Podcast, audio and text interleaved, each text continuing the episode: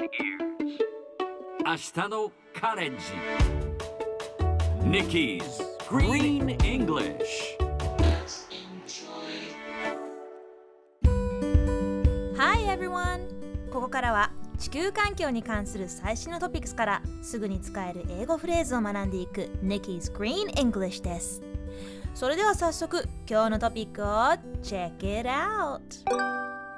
観測史上最大級の彗星が太陽に接近中です。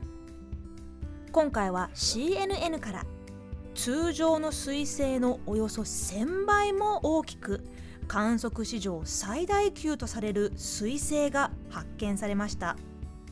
直径は100から200キロほど。何百万年もかけて太陽に向かっていて2031年には太陽へ再接近すると予想されています。接近中の彗星がこれほど遠くで見つかったのは初めて。観測チームによるとこの彗星が前回太陽系に近づいたのは300万年以上前とのことです。さて今日のこの話題を英語で言うとこんな感じ。The largest known comet is heading towards our sun. 今日はここに出た heading から head to をピックアップします。head to スペルは H-E-A-D head そこに T-O をつけて head to どこどこへ向かうどこどこへ行くという意味です。例えばどこに行くの？駅に向かっているんだ。という会話は Where are you headed? I'm heading to the station.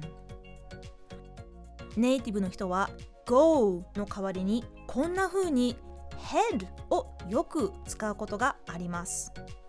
ところで go to と head to 何が違うかというとこの head to の方がよりカジュアルなんです。